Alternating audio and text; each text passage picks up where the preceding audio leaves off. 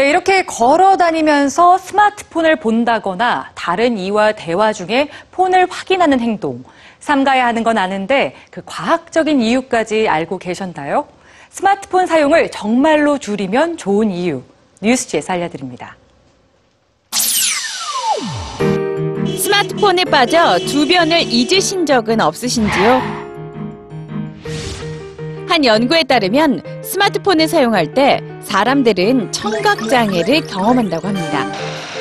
주변 소리를 듣지 못하는 이유는 스마트폰이 제공하는 시각 정보 때문인데요. 게임에 빠진 아이들이 주변 소리를 듣지 못하는 이유와 같죠.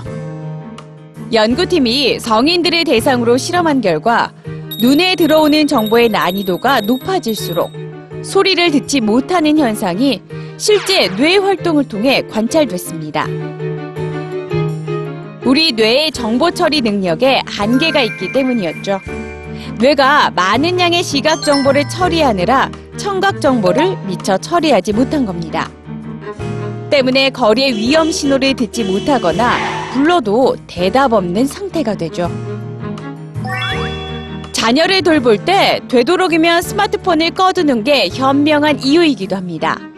자녀의 요구를 무시할 가능성이 있기 때문이죠. 뿐만 아니라 육아 중 수시로 스마트폰을 체크하는 습관은 아기의 정서 발달에도 영향을 줄 수 있다고 합니다.